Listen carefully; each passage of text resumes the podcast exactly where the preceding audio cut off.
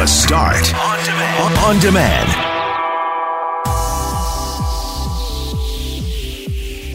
Guilty of second-degree murder. It only took the jury two hours to come down with that verdict for Brett Overby, the man who killed Christine Wood.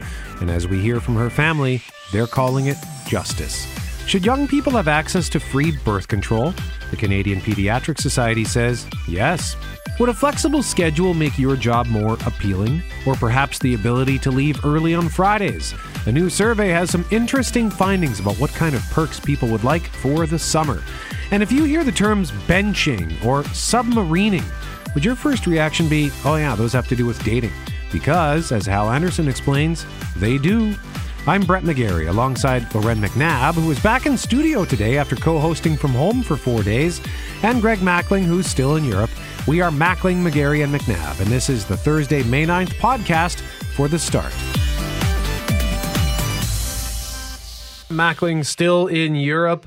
McNabb is here. Isn't it nice to see me, Brett? Yes, it is. Not just hear me. In studio. But see me? For the first time since last... Thursday. Was it Thursday? Yeah. Yeah. So you have been working, you've been co-hosting from home. Mm-hmm. Because why? My husband uh, has a job that requires him to take a call shift every once in a while. And so we've been managing that without, well, no, with some difficulty over the last nine months since I moved to radio. And so finally uh, we came up with this solution this week to test out that technology at home, and it worked. Ish. Yeah. I think it worked. Um, the first day we had some hiccups. The first day we the, had some hiccups, yes. Because you ended up with kind of the, uh, the, the, we have this technology that we use like when we go on location for mm-hmm. something and do the, the odd cut in, but for an entire broadcast, you needed something with a bit more power. Yes. So we usually use like just a cell phone technology. And so I live out of town, and anyone knows, I mean, you, you can drop a signal in Winnipeg, yeah. let alone when you go anywhere outside the perimeter. I mean, I often lose a call like just as I cross the perimeter. Really? I'll be, yeah, I'll be like, oh, hang on, we're in the dead zone in Saint Norbert. I don't understand. But so, yeah, that was the problem for the first day, but then we hardwired in, and the stress wasn't the technology. Um, you know, I, it was funny because people go, oh, working from home must be nice. That's usually the response I think a lot of people might get, because there's the assumption that you can sit on your laptop and have the T V in the background and like a bag of chips or something next to you. And so, but for me, I, I found it super stressful because I couldn't see you. I couldn't see the computer system that we use. And then, of course, I've got the kids. The whole reason I'm at home is I've got two young kids. Yeah. So if if, if my husband gets called out, who's watching the kids at four in the morning when exactly. I'm supposed to be driving to work? And so the some of the stresses were like remembering, like I I, I had them on a very big schedule, like seven twenty-five, wake up, check your clock. If it's not seven twenty-five, go back to bed. seven forty-five, get dressed. I'll be up at eight oh two. At eight oh two to eight oh five, you must be out the door and don't make any noise, right? So they were great. Yeah. They did not once knocked on the door. My husband, on the other hand, Uh-oh. well, I don't know what he was thinking, but at one, one point one day I had to set up, we had uh, company spending the night. So I set up in the bedroom and I was like squeezed in the corner between the closet and the bathroom. And he knocks on the door and comes tiptoeing in and makes this signal like he has to go to the bathroom. Like... And I'm and you're talking to me like we're live on air, and he's mouthing something to me and I'm mouthing something back, and I'm like, and finally I'm, I realize he wants to use the washroom, and we have three bathrooms in our house. Yeah. And I'm like, so you wanted to come into the room with like that I'm using with a microphone hot? I don't understand. Like what's so the kids are great.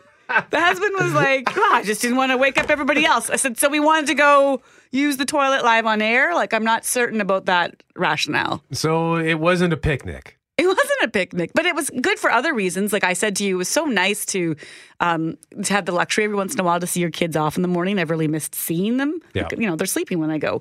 But on the other hand, like I, I said to you, I, when I said to you yesterday, like I'm so sweaty because I was running up and down the stairs and trying to organize things, and the technology's not working, and Fortier's calling me being like, we can't hear you. He's still smiling. Yeah, big he's still smiling. His face. Yeah. But it's not it's no picnic. I'd love to hear from other people who make it work from home with what kinds of jobs. When I went looking yesterday, it's like nineteen percent of Canadians now work from home. Yep. So what are they doing, and how do they make that work, and are their husbands using the washroom while they're on a conference call? Those kinds of things. Yeah, I, I well, given that I work early mornings, my girlfriend also happens to work an early shift as well. And uh, that's one of the reasons why we decided that kids just wouldn't work for us. I mean, I don't, I just simply don't want them, and she doesn't either, but it was reinforced by the fact that if we're both working super early, how is that going to work? Mm-hmm. What, like one of us would have to, would have to change our career probably. And there are people, or you really have to lean on family or find solutions, you know, in other ways. Like there are people who work shifts all over the city, right? We have guys who write it in the morning who are already on the road yep. with their trucks or garbage trucks and all the rest. And if they have children, I'm presuming there's a spouse at home. And if they don't, is their grandma at home? Like, how is that working, right? When yep. you go, no daycare is going to say, yeah, I'll take your kids at four a.m. Yeah. So let us know. So the drop-off's four a.m. I'll be seeing you about four, four fifteen. I'll bring coffee if that helps. No daycare is saying yes to that.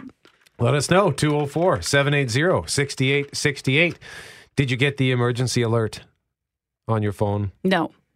No. Not at all. And I haven't gotten a single one. And so, I, but but I also have not done the things that they say, like call your provider and double check to see if it's working and all the rest. And for me, the only reason why, it's not that I'm trying to be like, oh, I, I'm against this technology or this sound. I think it's a great tool, mm-hmm. especially, you know, I, we live in an area that's had had tornadoes touch down before for those kinds of things. We're in a flood zone. And so I get it. But for me, it's, um, I, I get so many alerts through the news. Yeah. And so I'm, I maybe I'm overconfident in the fact that I would be aware of whatever's coming because of all the different systems I have just through the news yeah. to hear what's happening. Yeah, I don't actually know how you manage all the notifications you get on your phone, uh, but whenever something's happening, but McNabb is the first one in the building who seems to know because she's subscribed to so many things on it's Twitter and things, emails. Yes. But uh, did you get it? I, I got it, but I didn't get it until like I was so I was here yesterday recording the Couch Potatoes. Newest podcast is up, by the way. And I heard it at one fifty-five, like mm-hmm. on schedule, because it ran on our radio station. And I looked down at my phone and waited and waited and then figured out not getting it. And then I checked, I think it was around two thirty. And I, I believe I got it at two twenty-six on my phone. I had a notification from the, these, these. whenever I get these emergency alerts, they seem to come from the through the Weather Network right. app. That's someone else just wrote to say that's how they got their signal yesterday. But I didn't get it until two twenty-six, and it didn't make any noise because I had my notifications muted, and I thought that... So, but remember in the fall, or something happened earlier this year where there was an Amber Alert, and you had your phone on silent, I thought, and you still got it. It woke I did. you up. Yeah, and I don't think I got that one through the Weather Network. That was just like an emergency. Like the way alert. It's supposed to work. Yeah, yeah, so I didn't get a full-blown emergency alert. I just got it through the Weather Network app. So I don't know. I, I guess it kind of worked for me.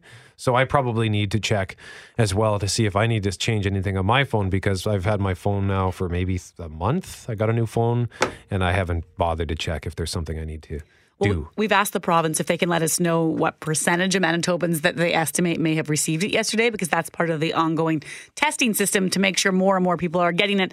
But you're still going to have an issue of folks who are in dead cell zones in this province. How many times have we heard from Manitobans who, who get, you know, unless they're underneath the tower, can't get a sing- single bar, right? And so no matter how good the system is, there's still going to be bad cell systems out there that don't accommodate. And when we asked about that yesterday, the suggestion was, well, that's why we put it out on radio and television right. as well, but you can't, you, you're not always going to have something on. Yes, you should. You should always have C J O B on, running through your dreams at night. Well, okay. That, uh, that, how about that, that? I can endorse that. Yes. Just the, you'd be waking up singing jingles and doing imitations of Brett and all sorts of things. I, somebody once told me that their dog used to go to sleep listening to me when I was on overnights. So oh. I would do the overnight news. Is that, they, that's a, is that a compliment? I think so. I don't know. I, they, they meant it as an insult. Like, you even put our dog to sleep, oh. Brett. But, see, uh, I took it more like you have a soothing voice. I'll, let's go with that. Yes. Always look on the bright side. Maybe not, you know, alerting people to anything, but soothing.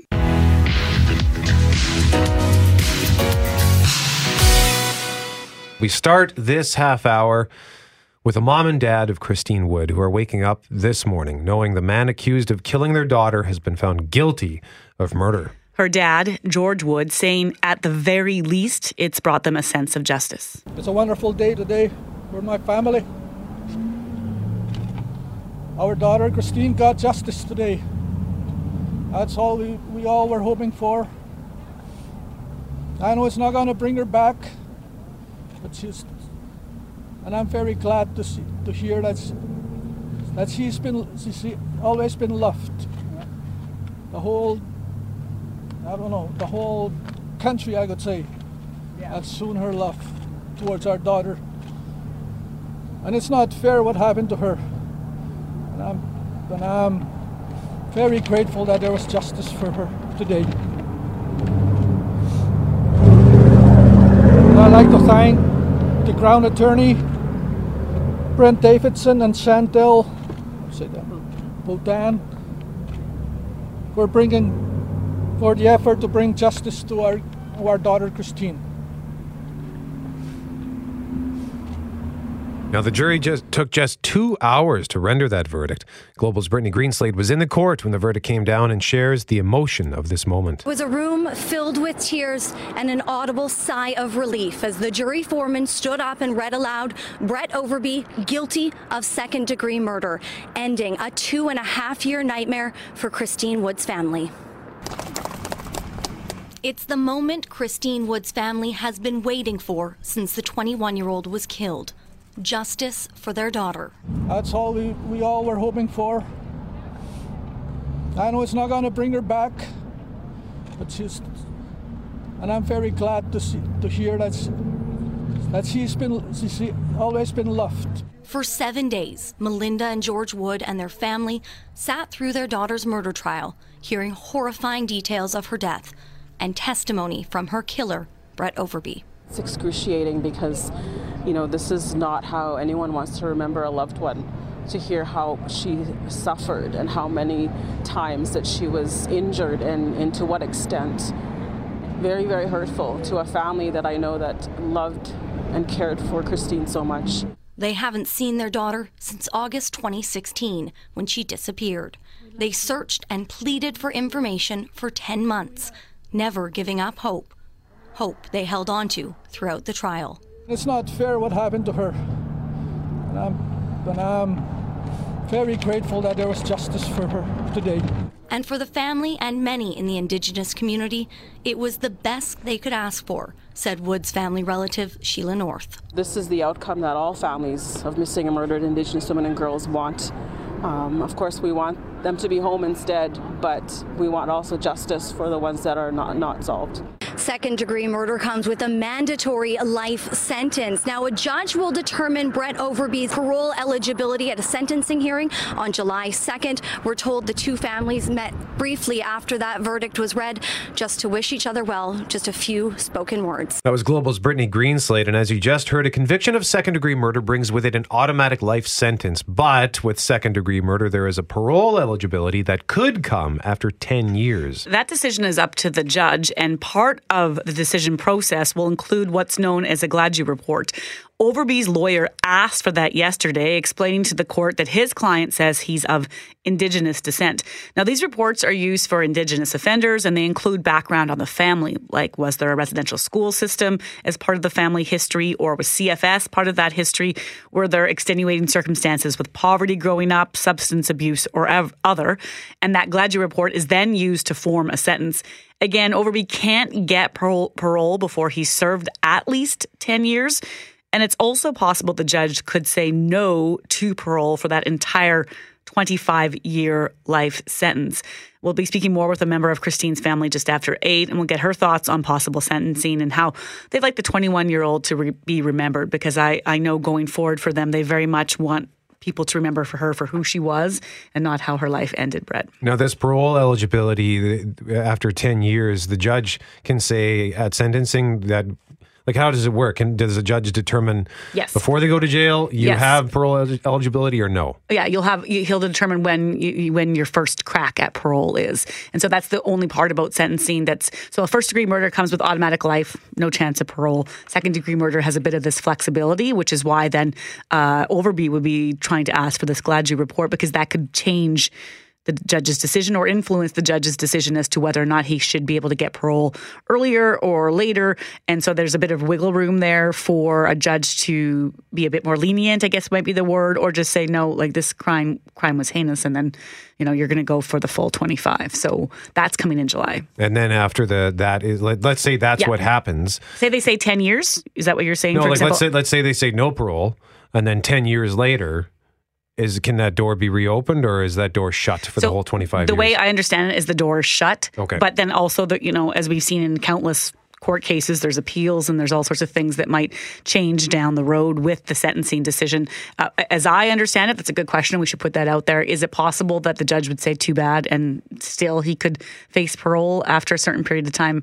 Uh, we'll see if we can get to the bottom of that. I know for families, the question of parole is important too, because they want to know, you know, when am I going to have to revisit this, right? So say it's say it's fifteen years. Okay, well, then they can put in their calendar, so to speak, I don't want to think about this person, not that they won't, but I don't want to deal with the court system until then, because families get are very big in the parole process, speaking to the parole board, explaining their feelings and victim impact statements. And so the reason why it's so important to put the weight on whether or not he be eligible for parole after a certain period of time, you have to also take into account the family in that circumstance and how they would feel to have to go back to court after ten years, twelve years, fifteen years, so on.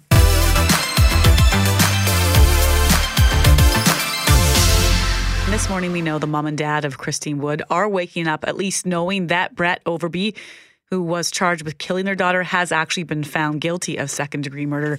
But of course, for them, there are still questions about Brett Overby's sentencing, his parole eligibility, and how family will, if ever, move on. Sheila North is a relative of Christine Wood and joins us this morning. Good morning, Sheila.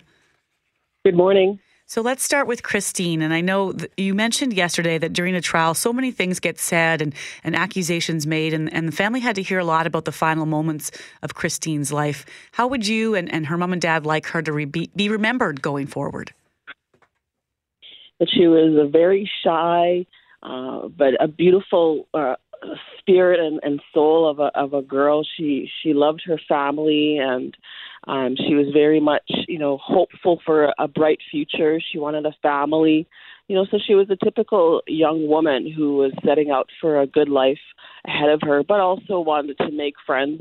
But at the same time, knowing very well she was shy. She grew up in an isolated community, and, and a lot of us that come from from that setting, you know, we're we're very hopeful, but we're not sure of how to approach life because we don't know what city life is. So yeah, she, you know, she had a lot of hope, and but she also had a lot of, um, I guess, unknowns that she she had to be forced to to try and figure out. What was your reaction at how quickly the verdict was turned around? Well, I think that that's what we were hoping for. In fact, we were hoping to, to be much sooner, but, you know, two hours is pretty good. Um, when they first announced what the verdict was, um, I think a lot of us gasped because um, that's what we were hoping for. But at the same time, I believe some of us were a little skeptical. But, you know, in waiting in that short time, it was it was just the right amount of time for us to regroup. I understand. Looking at some of your pictures on Twitter yesterday, Sheila, I, I know the family was waiting in Candace House, which was the facility set up by the mom of Candace Dirksen, so that families like like the Woods and yours could have a safe place to rest during court proceedings. What's that experience like? Is you're you're in that facility, but also just I'm only assuming right on edge, on pins and needles, waiting to hear what a jury might decide. Yeah, it's it's a beautiful place, a very nurturing place, and the staff and, and even just the atmosphere is very, very kind. I can't imagine what it's like uh, for people and families that were in the same situation before Candace House. You know, I think we need more of these kind of places. Um, but yeah, it was very tense a few times, but it was it allowed for the family to have, you know, elders around and and food. We, we, a few of us brought comfort food from the north. We had pickerel for lunch one day. We had someone brought moose stew. Someone brought moose casserole, but all the other regular stuff that you would find here in the city. But, you know, it was a place to just unwind for a bit and and just be and, and, and um, even though it was tense sometimes, it was a very a good place to, to stop for a minute and, and just uh, be with each other. And then when we were all waiting at the time, like I said, it, it felt a little bit better. And even afterwards, you could tell the air was just completely different when everything was all said and done. Well, there'll be that tension resting over everyone for months now. Still a sentencing to get through, Sheila. And we know second-degree murder comes with a life sentence with no chance of parole for at least ten years. But that parole eligibility is now up for the judge to decide. And one thing we heard yesterday is that Brett Overby uh, is saying he's of Indigenous descent, so he wants to have that GLAADU report, which we know kind of looks at the personal history of someone who might be an Indigenous offender, you know, whether there's residential schools in their background or substance abuse or poverty. What are your thoughts on this as you go forward and wait to hear what that parole might be for Brett? Well, I can't speak for the others and, and, and even uh, George and Melinda, and we had a brief discussion about it. I encouraged them to not worry about it too much, to just to be thankful for, at the moment for what, what what's just happened. But, you know, in the back of my mind, as, you know, in everything that I've heard in my history of what I know about things, um, you know, this, this, this situation, the GLAADU report comes into play from what I know for exactly what you just said, for people that had had a long history of poverty and being impacted by residential schools. And I don't know Brent Overby's history or even the family. Um, I was surprised, as, as, as was many of us in the gallery, that he claims Indigenous an- ancestry.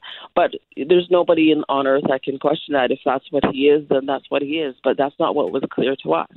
And to me, when, when that comes into play, it's someone that has...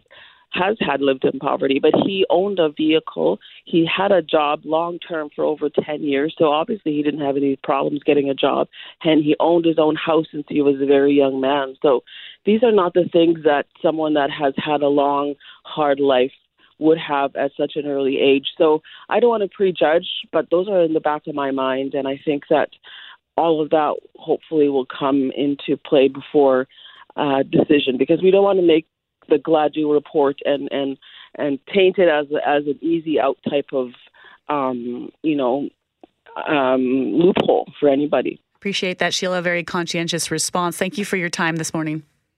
Thank you very much. Sheila North joining us live on six eighty C J O B, relative of Christine Wood.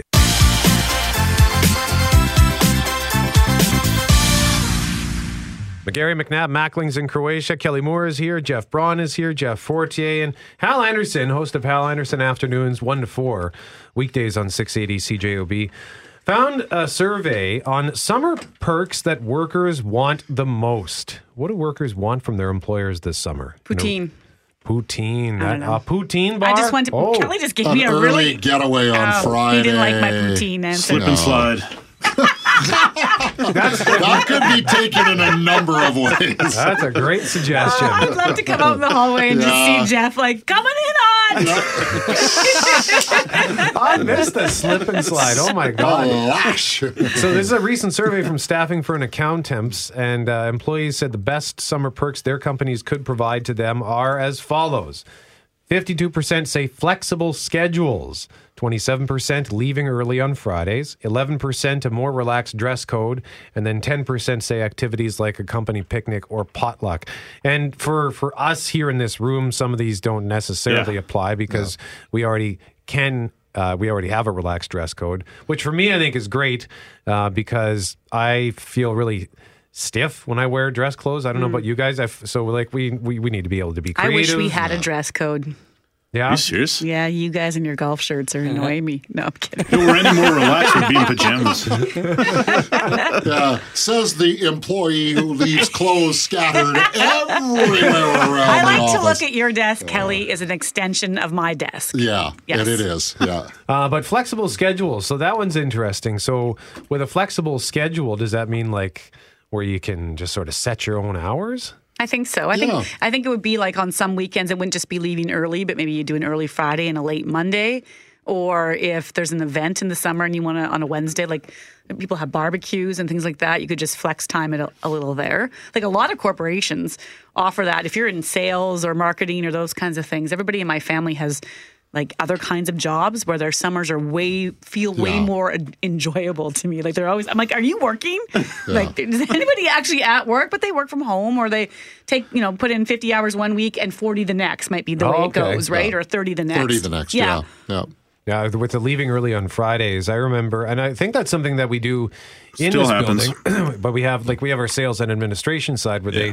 they, they work like typical office hours, right? Like mm-hmm. eight to four kind of thing. And so the leaving early can apply to them. And I remember when we were at our old building, uh, night was it nine thirty Portage? Was that the address? Yep. Yep. Uh, so we had a small parking lot in the back where all the managers and the, the bigwigs would park. And by twelve o'clock on Friday, it would be empty. Was, yeah. And you were all like shaking your fist out the window because you're still inside, not you, eh? Yeah, nah. Yeah, it just gave us more, well, it gave the smokers more room to uh, to do their thing. Well, yeah. It actually also allowed uh, the commoners to park in the back. Yeah, that's we true. Like, yeah, yep. You didn't have to worry about getting your car towed on Portage Avenue at three thirty-five. Remember all those paddock notes? Brett, your car's getting towed away. All of a sudden you hear the scurrying of feet running through the doors. Don't take it! Yeah, yeah, that was actually part, a stressful situation. Oh, man, it was. Yeah. But let, so let's say, Jeff Braun, you, you didn't work three forty-five until eleven forty-five. Yep. You worked a common, typical seven to three, eight to four sort of day. Would you rather have a flexible schedule or leave early on Fridays? Uh, I would probably just prefer to leave early every Friday. Yeah. Yeah. Because, I don't know, that just dry, makes the weekend a little bit longer and gives you something to look forward to already on, on Thursday. So I, I think that would be the best for me. At least around the long weekends. Like we even talked yeah. about, so the May long is next weekend. And yeah. you and I yeah. were debating, like, I'd like to take Friday and you want to take Tuesday. Like, how do we negotiate making it a little bit more out of the long weekend at the very least? Yeah, yeah. No, no, that makes sense. Would you rather? Which would you rather? I'd rather have an early getaway Friday. Yeah. You don't yeah. know how to leave early, Kelly. I, you know what, though, Fridays I tend to get out of here a little earlier than like I do. Two? Through the, yeah. After a ten-hour day? I like to work eleven-hour days on Friday, says Kelly. Not my usual fourteen. Quit picking on I'm me. Not picking on you. I'm suggesting get out of here. Yeah, yeah, well, that was my idea of getting out early. But no, but I, I think the early uh, takeoff on Friday is the one that probably most workers would like, although I would think maybe, um, you know, people in, in Loren's situation with younger kids, you would want that flexibility in the summer, mm-hmm. especially when they're out of school. Yeah. yeah. The daycare thing becomes really hard yes, in the summer does, to manage. Yeah, so yeah. if you could do, you know, half days here and there and that kind of thing, it might be because the costs go up in the summer with daycare and, and that kind of stuff. Yeah, I guess it really wonders what your lifestyle is. A flexible schedule would be great uh, for somebody who is, who likes, is an avid outdoors kind of person in the summer, and say they, they have a friend who's on vacation and wants to go golfing on a Wednesday morning. Mm-hmm. Yeah. Uh, and then you could say, well, I got a flexible schedule. I'll just go in at noon sure. and deal with and make up those hours later. Or, you know, when you have the, when you're sharing the, the cottage at the lake with the family, one week you have it, the next week you don't. So work extra the week you're in town so that you can have those extra days out of the lake for the following week type of thing. So, you know, and most managers, I think, if they're good managers, they'll say, listen, what you do with your time is your business as long as you get the work done. Yeah. Archie, what would yours include? Just a bunch of McDonald's gift cards for summer perks? Yeah, basically. Yeah. No, I, I would take I would take uh, getting off at uh, Fridays early because I love my weekends and love getting out of here as soon as possible. Yeah. More staff activities. Did anybody see that as a as like a perk? Barbecues or something? Slip and slides?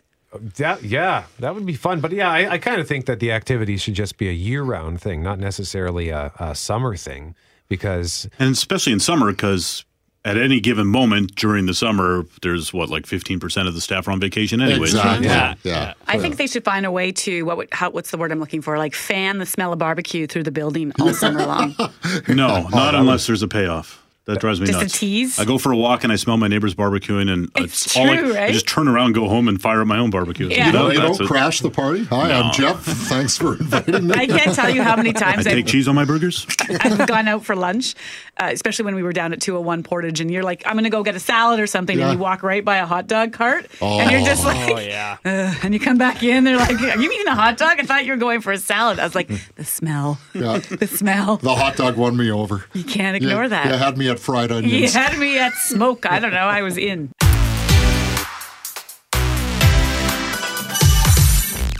Hal Anderson of Hal Anderson Afternoons found this survey from Accountemps, a staffing firm and in the U S, and workers were asked, what is the best summer perk that companies could offer? And their responses were fifty-two percent flexible schedules, twenty-seven percent said leaving early on Fridays, eleven percent said a more relaxed dress code, and ten percent said activities like a company picnic or potluck, or as Jeff Braun suggested, a slip and slide down the hall. Mm-hmm.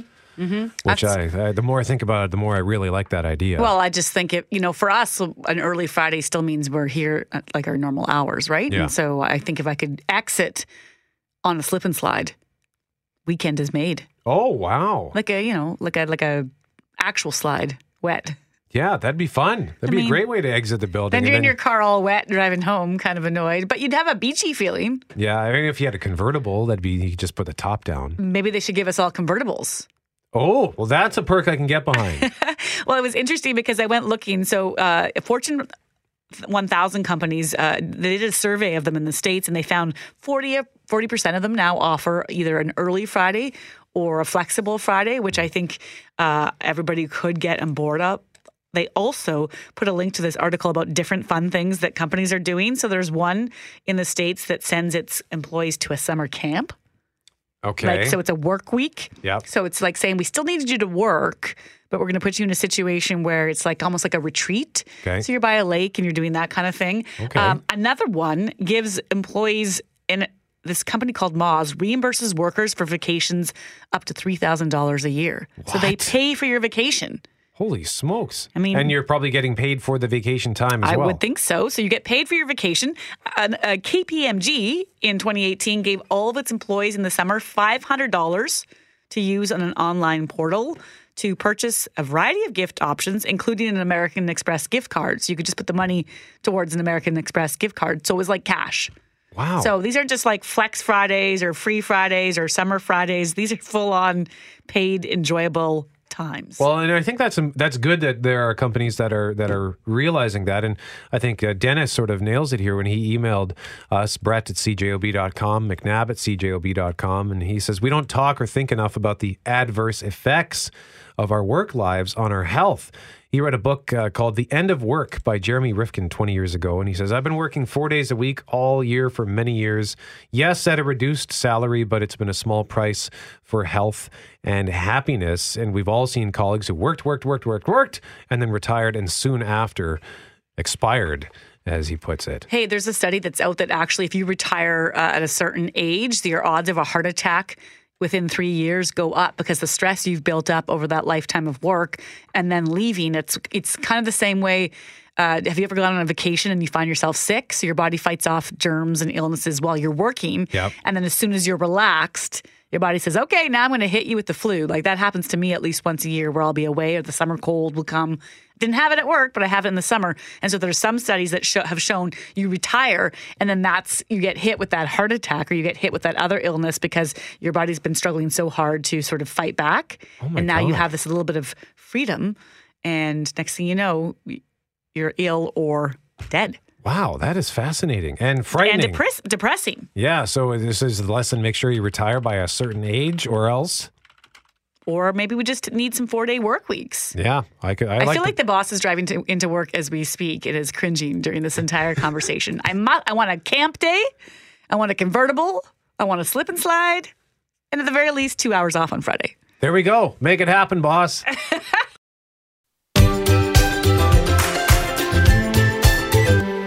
We're going to talk drones in a minute, but what's this thing that the Bear Clan has put out? Yeah, I've got a call out to the Bear Clan this morning because last night the Bear Clan Patrol put out on Twitter a couple photos of what they're saying is a improvised weapon, basically.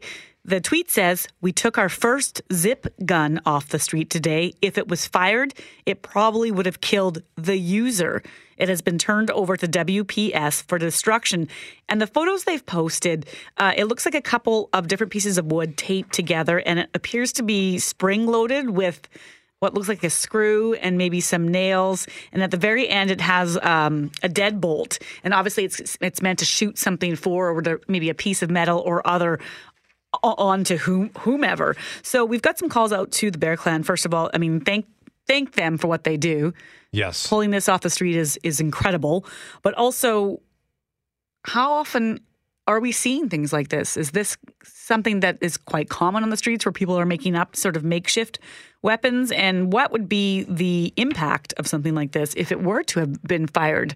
So uh, we've asked James Favell if he can come on and speak with us this morning, and, and we'll put some calls out to Winnipeg Police too, because we know they've talked in the past about a rise in guns on the street, but also people modifying weapons. And, and that can be it's scary for anyone on the receiving end of that. But also, you modify a weapon, you're, you're putting your own life at risk as well. And that was the Bear Clan's point, that it would have killed the, the person trying to use it. Yeah, like this looks like something that would have just been, it looks like something that you would see, and I'm not trying to make light of this by referencing it, but it looks like something that, that a madman would make in a dark, dank basement, mm-hmm. right? Like trying to sneak a weapon in uh, through security. Uh, but it's just, yeah, it, it looks like just a bizarre, really scary-looking thing. So we're, we'll uh, retweet that on our six eighty C J O B account, and then we can put some pictures of it up on our Instagram as well, so you can have a look at just exactly what this bizarre, frightening-looking weapon is. I'm actually not trying to segue to our next segment, but it makes sense. It con- it reminds you of something, you know, because it's taped together with electrical tape and string, and different pieces of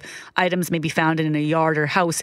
It also reminds you of something, when you know, that you you imagine if you're in prison, mm-hmm. you come up with a makeshift weapon or a shiv yes. or whatever, right? Yep.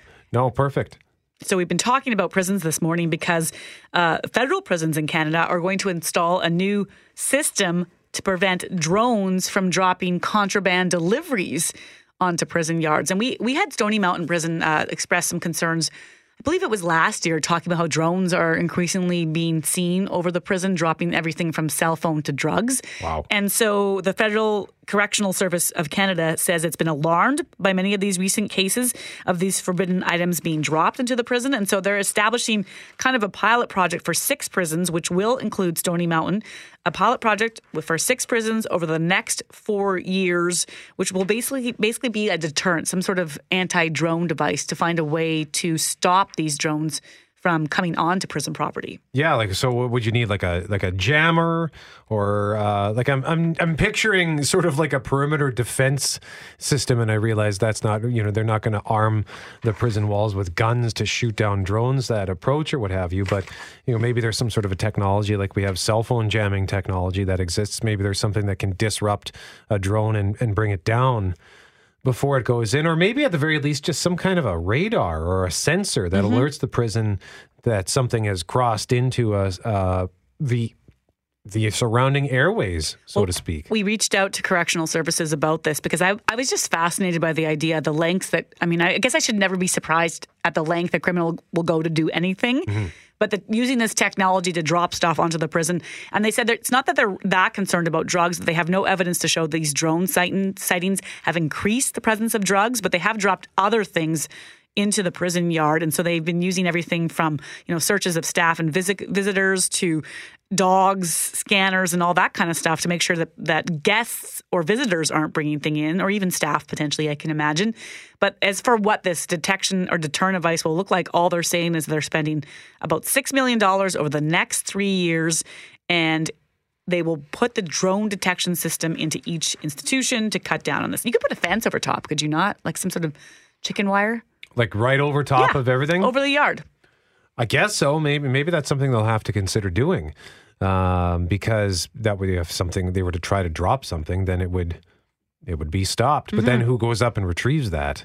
Like, how do you pick that up off of the... Fair enough, yeah. I was just thinking of the uh, the aggressiveness of somebody to be in a bush, flying a drone, dropping it, flying that drone back, you know, all the risk that you put on yourself to drop, like, a contraband cell phone. Yeah. It's it's funny how how people have found ways to use the drones, both for good and bad. Right. We've talked about it before, how one application where I love...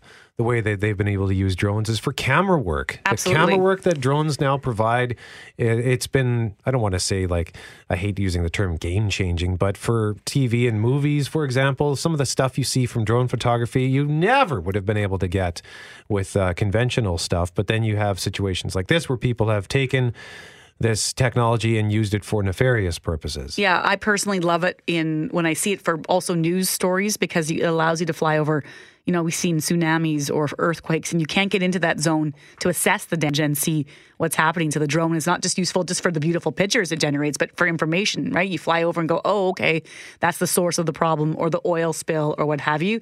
What I what I hate about drones is the ones that fly over my yard.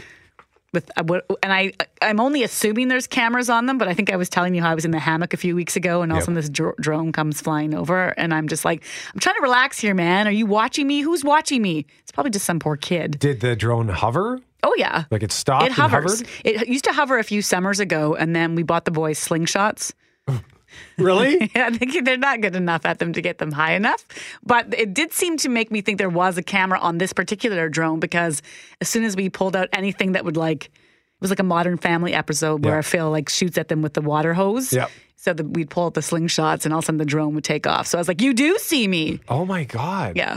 I don't know what I'm teaching our children. Did you buy them slingshots specifically to bring down the drone? I'm not going to answer that question. Okay. Yeah, like what if the drone would have come down on your property? I don't know. It's mine. Yeah. There has to be, I don't mean finders keepers, but there has to be just some sort of rule about that. Well, and I guess if the drone were to come down in your yard, you could just step on it and say, oh, the, the, the drone just fell. A bird must have hit it, or something hit it from behind wherever the camera is on this thing. And I, I had nothing to do with it. So yeah, good for you. I wish, I always wanted a slingshot. Where does one get a slingshot? Like I actually like have no. I actually think they. I, I'm joking here. I don't remember why we have them. Like if we bought them around that same time, or if someone gave them as a gift. But it was con- they were conveniently there. Yeah. Right around this time frame. They don't. I, they don't shoot very far. So you've tried the slingshot? Yeah. Did, did it's you, fun. I've, I I've, I would be the person who like gets it wrong and it goes sort in of your face. Hits me in the we face. We bought the boys at uh, this year too. They got slingshots for snowballs. A snowball slingshot? Yeah. And it didn't go. It was not. It's like basically what happens when you have kids. You buy the things you wish you could have had when you're younger. And you're like, oh, this would have been so good. I would have gotten my brother so bad with this. It wasn't as amazing as we had hoped. Wow. I want a snowball slingshot now and a regular slingshot.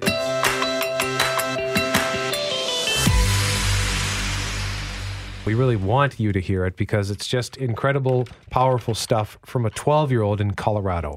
Yeah, and this has to do, we're talking about active school shooter training and sort of preparing for that thing you hope never happens, that your kids never have to put that training in use. And I think more and more in the States, they're realizing that this this active shooter training is a, is a possible reality for so many of those schools. And so we know this week, nine students were injured, one killed when two shooters walked, walked into a school in Denver, Colorado.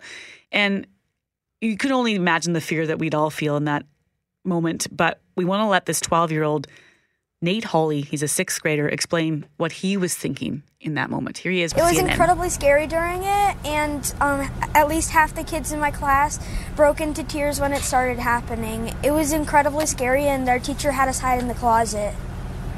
Oh. Can you... I, I would have been so, so scared. And can I just say you are so brave to be standing there with me today. And I, I so... I am I am in awe of you. Can you take me back to yesterday and tell me what happened? So I have sen- I have um, some sensitive I have sensitive ears. So um, they shot out the doors, and I heard the gunshots, and I just kind of froze. And then the siren came on, and our teacher um, and somebody started cracking a joke, and um, and the teacher told them to shut up, and then she had us hide behind her desk. And when the shooter got closer, she moved us into the closet. Um, I was hiding in the corner, and they were right outside the door. Um, I had my hand on the uh, metal baseball bat, just in case, because I was going to go down fighting if I was going to go down. Then you were going to go down fighting the... with a baseball bat. Uh, Nate, yeah. And again, how old are you? I'm twelve, and I'm twelve. So Brooke Baldwin was the C N N host who was talking to young Nate Holley, and a couple of, well, a whole range of emotions going through her head. I'm sure uh, she was. She had to stop herself a couple of times there because she was speechless. She was throwing her hands in the air. You could see she was on the verge of tears, and I think, as you mentioned earlier, Loren, exasperation as well. Well, stunned. Like I, I've heard. I watched that clip last night. I sent it to you and said, we should we should talk about this tomorrow. So I've heard it like, I think that's my sixth or seventh time, and I have tears in my own eyes right now because you're trying to imagine a grade six kid in his cute little high voice, right? I mean, he's he's not a teenager even, trying to think about how am I going to save myself or others.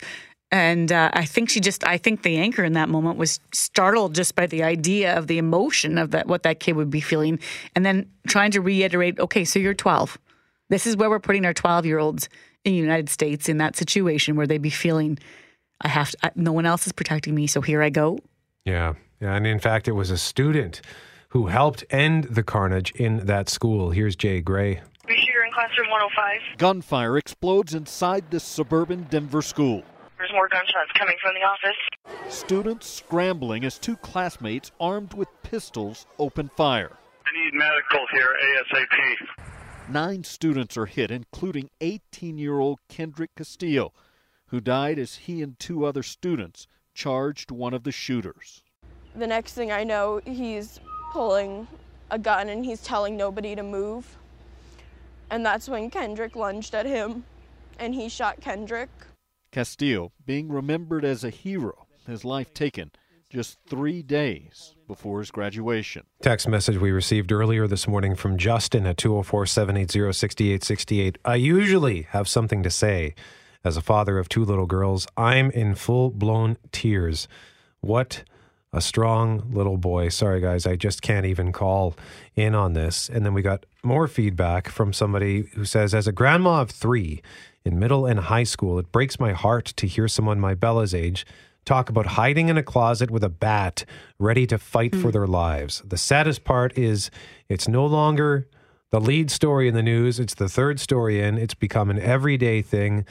They just don't get it down there. Some amendment that was written a long time ago is more important than the future. Here's something that's even more frightening. Uh, N B C reporting this morning that the kid who jumped off his desk in his literature class, Kendrick Castillo, and helped disarm that shooter, his dad had actually had conversations with his son in years past saying, quote, you don't have to be a hero, saying that he talked to his kid because that's what they're thinking as parents in the States, that, it, that this is a possible scenario, not just possible, but, but in some communities maybe more real than others, and that he had actually discussed with his son what you should do if he was ever confronted by a gunman, and he tried to tell his kid, don't be a hero. And, and in the end, his kid was.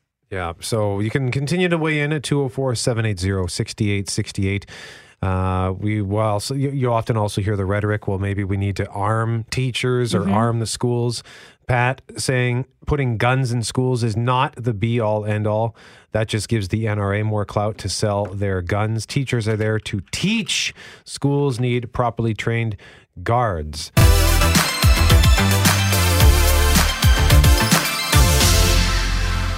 McGarry, McNabb, and Mister Anderson. Hal Anderson is Hello. Here. Question of the day at C J O B dot com. Which summer perk would you like to have at your job? So far, the results are seventy-five percent say leave work early on Fridays, twenty-five percent flexible schedule, and then so far no votes for relaxed dress code or more activities like a staff pin- picnic. And you can log on to C J O B dot com and cast your vote for Mister Furnace. Don't call them first. You'll see why. Call Mister Furnace, two oh four, eight three two, six two four three. But Hal, before we talk about that, yes, you've just stumbled ac- across a term and the world of dating that you've yeah. not yet heard and that we haven't heard either. You haven't heard it, eh? Because no. I feel like maybe I, I'm out, out to lunch on this. Maybe it's been around for a while, but it's a, a term in the dating world called benching. And this is where they're still on the team. This is men and women, let's face it, right? Yeah. Yeah. It, you're still on the team. You just might not be starting, but you're still in the rotation. And do you tell the person in your life, I've benched you?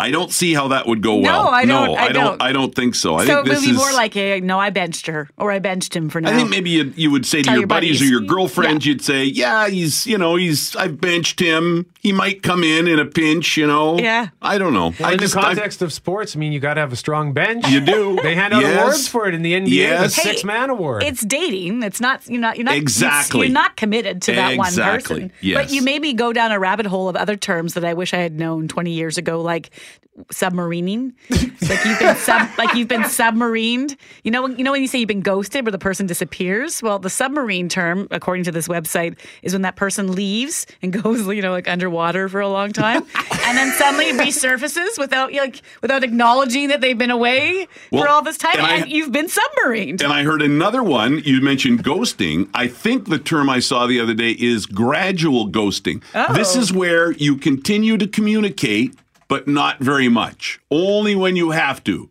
right? So if you were talking to this person every day or every couple days, all of a sudden it becomes once a week and then once every couple of weeks, gradual ghosting. Wow. There's so many. I, there's another one, situationship. So, okay, yeah. okay, what's a situationship? So you're in a rom- romantic relationship, but right. due to your circumstances, you can't commit but you have an interest in each other, so you're not yeah. in a relationship, you're in a situationship. Right. Because due to your life situation, mm-hmm. you can't, I'm not all in on this. This is more of a situationship. Yeah. I yeah. love this, Hal. It's, it is interesting uh, because back in the day, I mean, I'm in, you know, I just turned fifty-five. We didn't have all these terms, but, but you, now but, they're... But you had that experience. Yeah, absolutely. Right. In some way or another, yeah. we just didn't have a label for it. Yeah. yeah. yeah. There's labels for everything now. There's, there's something that I've just learned is called an Uber radius. That's where you determine someone's desirability based on the distance between where he or Sorry. she lives and where you live. Oh my God. Right. Well, yeah. sure. The booty call then becomes more, you know, yeah. they're, they're in Uber it's radius. It's two thirty in the morning. I'm not going to go all the way to T-Town. I'm not going to Transcona today. You no, know? This we did not have growing up. We did not have Uber radius. Oh, I love it. Uh, here's a Sunday test determining someone's compatibility based on whether you would enjoy spending a Sunday with them doing absolutely nothing. Yeah, Sunday's okay. a different day. It is. Yeah. It's also more of a mature day. Like you're not as free. Yeah. Right? So then it'd be if you can make it through a Sunday, right. you might not be in a situationship anymore. You might be in a relationship. Yeah. Okay. You might have to bench that person. You might have to bench somebody else on your team. I love this. Yeah. Uh, so before you go here, Hal, as far as the, the summer perks go, yes. w- which would you be able to pick? If And I think our jobs don't necessarily apply to this because, uh, you know, we don't have the conventional sort of office hours. But yeah. leave work Fridays early, flexible schedule, relaxed dress code, or more activities like a staff picnic. Jeff Braun suggested the slip and slide. The slip and slide is a great idea. Even Jackie this morning said, I like the slip and slide idea. She heard the slip and slide idea. I like the slip and slide. I think the reason you're not getting votes right now at C J O B dot com for more relaxed dress code or activities is because I think that's already kind of worked into a lot of the workplaces, sure. right? Especially on Fridays, I think. Yeah. yeah. I, I like flexible schedules. I think if you can work something out with your boss where the work gets done, and, you know, I come in a little late one day or leave a bit early. I think that's great. If you can work that as a, you know, Lauren, as a parent. Yes. Uh, even I if was you, doing it this week. I was trying for that, right? Even if you don't have kids, I think that's huge. And as long as the work gets done, who cares, mm-hmm. right?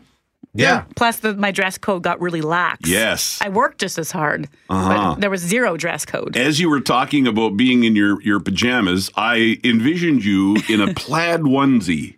Oh, I, with uh, how, furry feet. I can only wish for a plaid onesie. If anybody wants to get me a plaid onesie, I'd be all in on that. I love it. I like it. I like slippers. I yeah. like comfy pajamas. Yeah. yeah. The only problem with the onesie is it makes it, they can be difficult if you have to, you know, yeah. use the mm-hmm. facilities. Well, mm-hmm. and for you, it's a onesie. For me, it's a foursie, you know?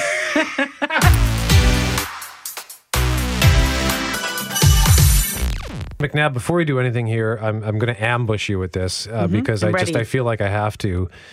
Uh, you you ha- don't have to. You, no, I do have to because it, it kind of t- it sort of ties in with the previous conversation we had about a onesie. Okay, and you're wearing a onesie of sorts. It's not a onesie, today, but yes, of sorts. What would you call it? Is it like a jumper, I, like a one-piece jump jumper, a jumpsuit? Sure. I, I do like to be at a state of readiness for any plane exit, so I am wearing a jumpsuit. Okay. But, but I think you're right. It is a jumpsuit. Okay. And it, um, you have. It's you very nice. Wait, but it's hard to get out of. Yep.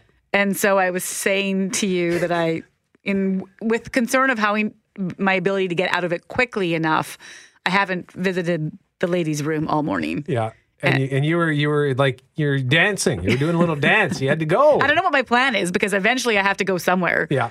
And uh, you know we're here for a few more hours still with work. So yes, you had finally said you have seven minutes. See what you can do. And then you congratulated me because I was back on time and I informed you that it's not all on properly as I sit here. So, this is the first time I've ever worn this, so I I may never wear a jumpsuit again. Really? Jump jump jumper. Romper, I, I, I don't romper? know. I don't know. I don't wear anything like that. I guess the point is I, I salute you. And I sometimes, it's moments like this where I wonder, I just don't know how women do it sometimes with the things you go through to look nice. Yes. To, the idea of me wearing an outfit that I couldn't get out of, like even the first I time get I out put of it, on a, but it, I need minutes. Well, yeah, that's what I mean. You can, yeah. you can get out of it, of course, but it takes great, way more effort than what I require to to take care of that sort of business. But the one time I, I did get a onesie, I got a couple of years ago, I did this thing with uh, a company called Hoodie. It was Hoodie Footie by Pajama Gram. Ooh. And I got this this big sort of sweatpants hoodie onesie thing with like full on with like feet mm-hmm.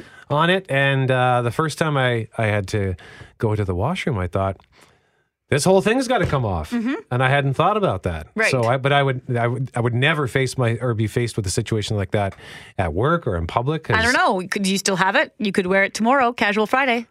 I, I guess I could. I, I did wear it at work I'd when like I first got it. I'd like to encourage you to wear it to work tomorrow. I'm not going to wear the, Why the, not? the hoodie footie from Pajama. It is very comfortable. four G? Maybe if it was cold. Do it. If it yeah. was cold. Do it.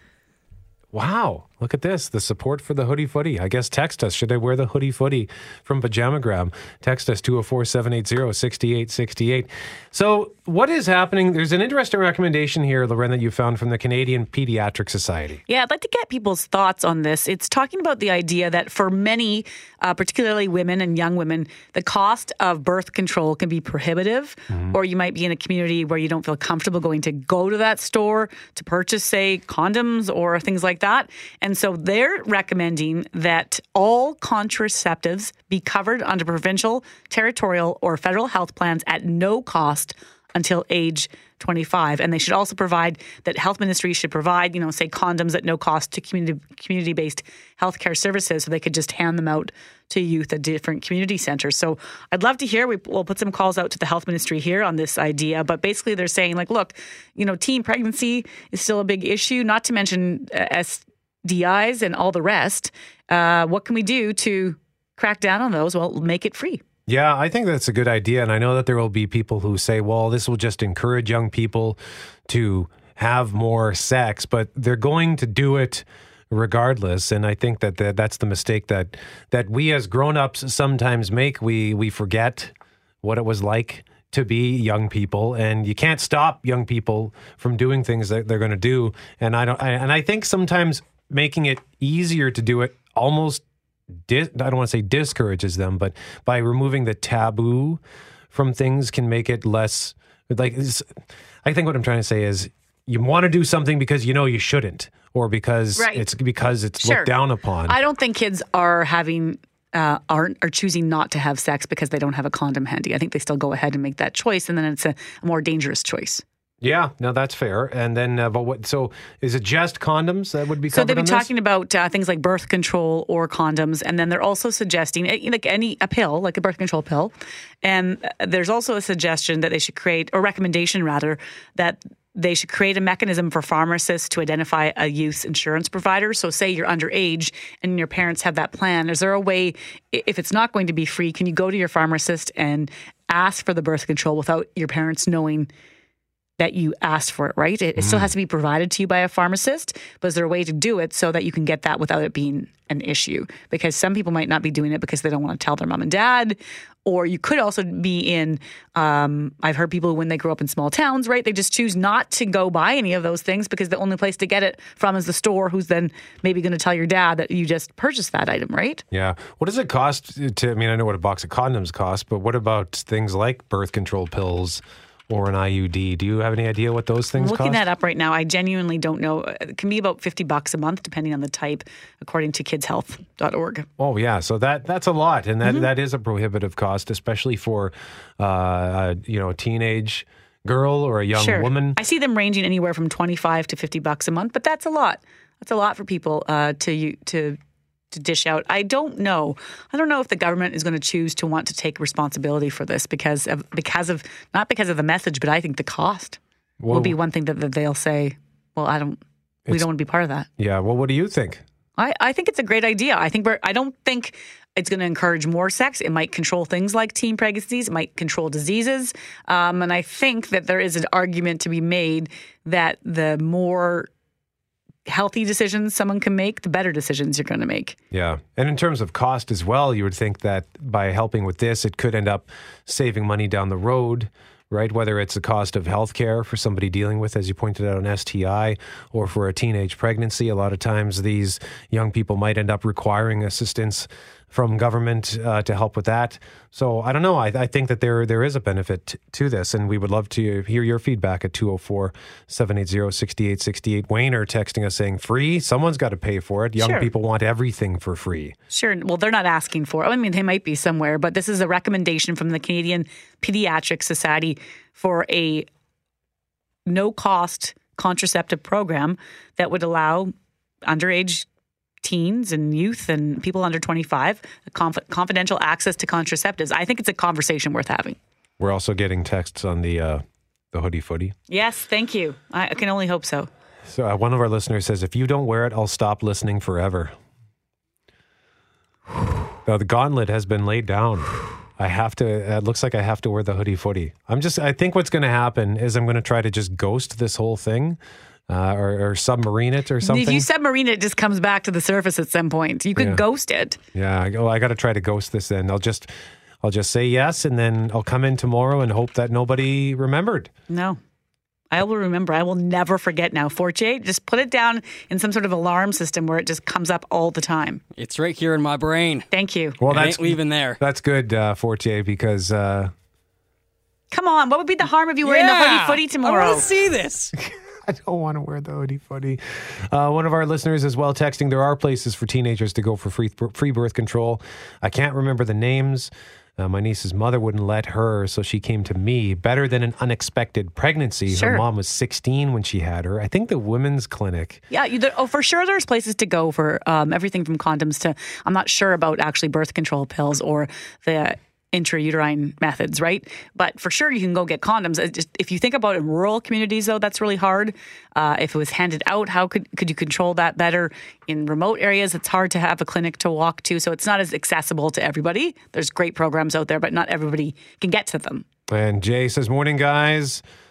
That's such a crock of crap. I was young, and of course I remember what it was like. But I took steps with my partner so we wouldn't get pregnant. Also, I grew up in a small town, and we just drove to Brandon to get what we needed.